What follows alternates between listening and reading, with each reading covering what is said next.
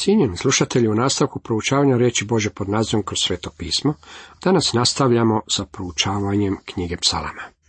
Osvrćemo se na 57., 58., 59. i 60. psalam.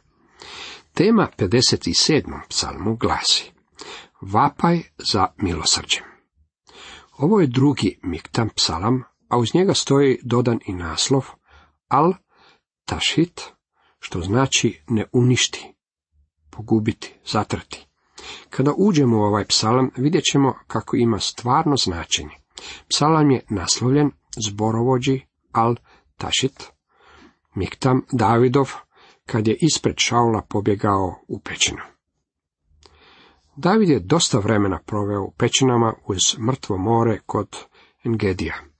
Nalaze se ispod morske razine i tijekom ljeta ondje je izuzetno vruće, a zimi je ondje vrlo ugodno. Riječ je o vrlo nepristupačenom terenu. Na tom području nalaze se i Adulamova pećina. Mnogi tumači Biblije vjeruju kako se ovaj psalam odnosi upravo na tu Adulamovu pećinu, u kojoj je David meditirao o mnogim psalmima koje je napisao. U njima vidimo kako je njegova patnja slika Kristovih patnji, kao i onih pobožnih ostataka u vrijeme Jakovljeve nevolje. Ovi psalmi govore također i nama danas, što je još jedno od čuda Božje riječi. U prvom redku čitamo. Smiluj mi se Bože, osmiluj se meni, jer mi se duša utječe tebi. U sjenu tvojih krila zaklanjam se dok pogibao ne mine. Ne znam kako je s vama, ali je moja molitva ista kao i Davidova. Smiluj mi se Bože. Želim da mi Bog bude milostiv. Ne želim da sa mnom bude pravedan. Ako bude pravedan, dobit ću batine. Želim da prema meni bude milostiv i milosrdan. On i jest upravo takav Bog, bogat u milosrđu. Ima je dovoljno i za mene, meni je mnogo milosrđa i potrebno, ali će ostati dovoljno i za vas. U sjenu tvojih krila zaklanjam se, ili kako to prevodi doktor Gablein, u sjeni tvojih krila pronaći ću sklonište. David je iskusio ovo sklonište. Izraelski narod to, međutim, nije iskusio. U Evanđelju po Mateju 23. poglavlju 37. rijetku gospodin Isus je rekao Jeruzaleme, Jeruzaleme, ti koji ubijaš proroke i kamenuješ one koji su ti poslani, koliko li puta htjedoh okupiti djecu tvoju, kao što kvočka okuplja piliće pod krila i ne htjedoste. Izrael još do danas nije došao pod njegova krila. Jeste li vi spremni doći pod njegova krila? Drugim riječima, jeste li spremni biti mu poslušni, ljubiti ga? Isus je rekao, Ivan 14, 15. redak, ako me ljubite, zapovjedi moje vršite. Zapazite ove predivne tvrdnje. Nek pošalje s nebesa i spasi me, nek postidi one što me progone, neka Bog pošalje dobrotu svoju i vjernost. Za vjerni ostatak ovo će se doslovno ispuniti, kada se Krist vrati u sili i velikoj slavi. A oni će reći, gle, ovo je Bog naš, u njega se uzdasmo, on nas je spasio, ovo je Jahve u koga se uzdasmo. Kličimo i veselimo se spasenju njegovu, čitamo u Izaiji 25. poglavlju 9. redku. I dalje ovdje kaže, ležim usred lavova koji proždiru ljudske sinove. Zubi su im koplja i strijele, a jezik im mače je naoštren. Sotona obilazi ovim svijetom poput ričuće glava tražeći koga će proždriti. 1. Petrova 5.8. A moram usput napomenuti kako ima i mnogo malih lavića koji mu u tome poslu pomažu. Sjetimo se kako se ovi miktam psalmi bave onime što je trajno i stalno, onime što je čvrsto i vječno. Postojano je srce moje Bože, postojano je srce moje, pjevaću i svirati. Zapazite u nastavku ovaj predivni izraz. Probudi se dušo moja, probudi se harfo i citaro, probudit ću zoru jutarnju. Probudit ću zoru jutarnju je prevod doktora Gablena. Kakav predivan izraz. Prošla je noć grijeha i patnji. Vladavina Sotone je gotova i došlo je jutro. Osvanulo je sunce pravednosti sa zdravljem u zrakama. Kako je to divno! U ovome psalmu nalazimo predivnu sigurnost i uvjerenje. Cijenjeni slušatelji, toliko iz 57. psalma.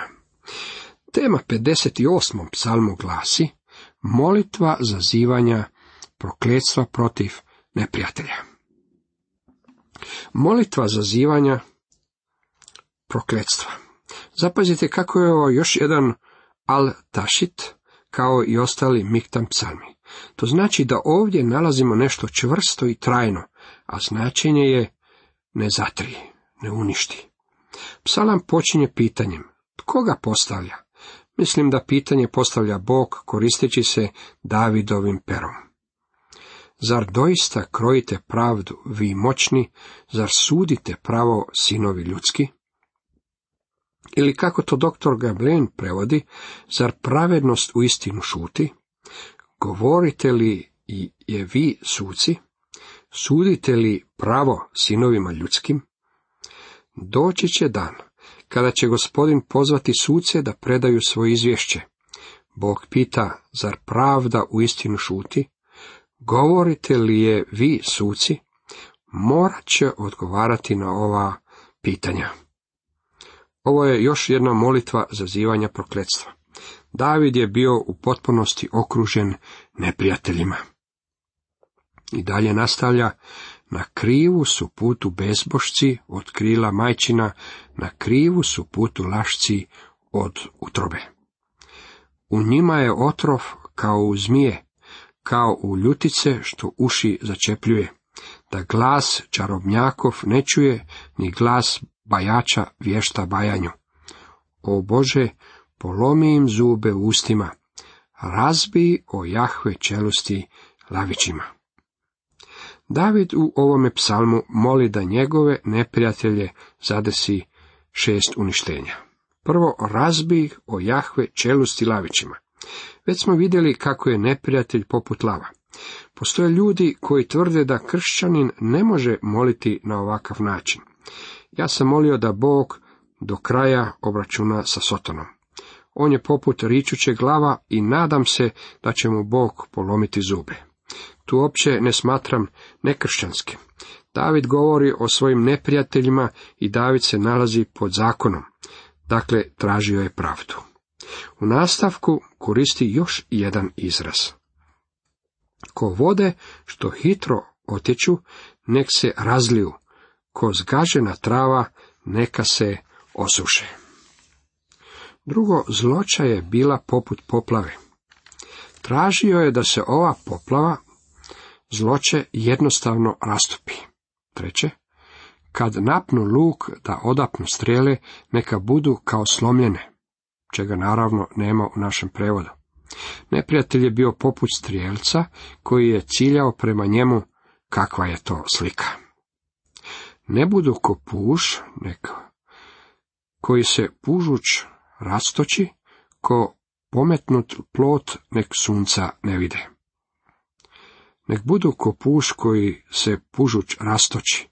U onoj zemlji postoji jedna vrsta puža, takozvani ljigavi crv, koji se rastapa na suncu.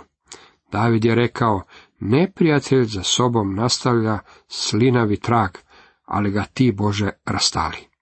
Očisti svijet od tog slinavog traga. I peto, poput djeteta koje žena pobaci, neka ne ugledaju sunca. To jest, neka ne sazriju u stvarima koje planiraju u zloj utrobi svoga uma. Neka se sve poništi. Prije nego vam kotlovi trnje osjete, dok je zeleno, neka ga vihor odnese.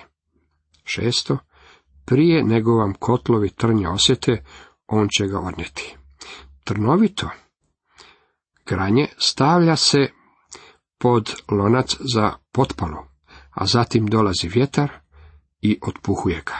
David je rekao, o Bože, ukloni ih prije nego učine svoje odvratno djelo, prije nego će moći spaliti i sažeći.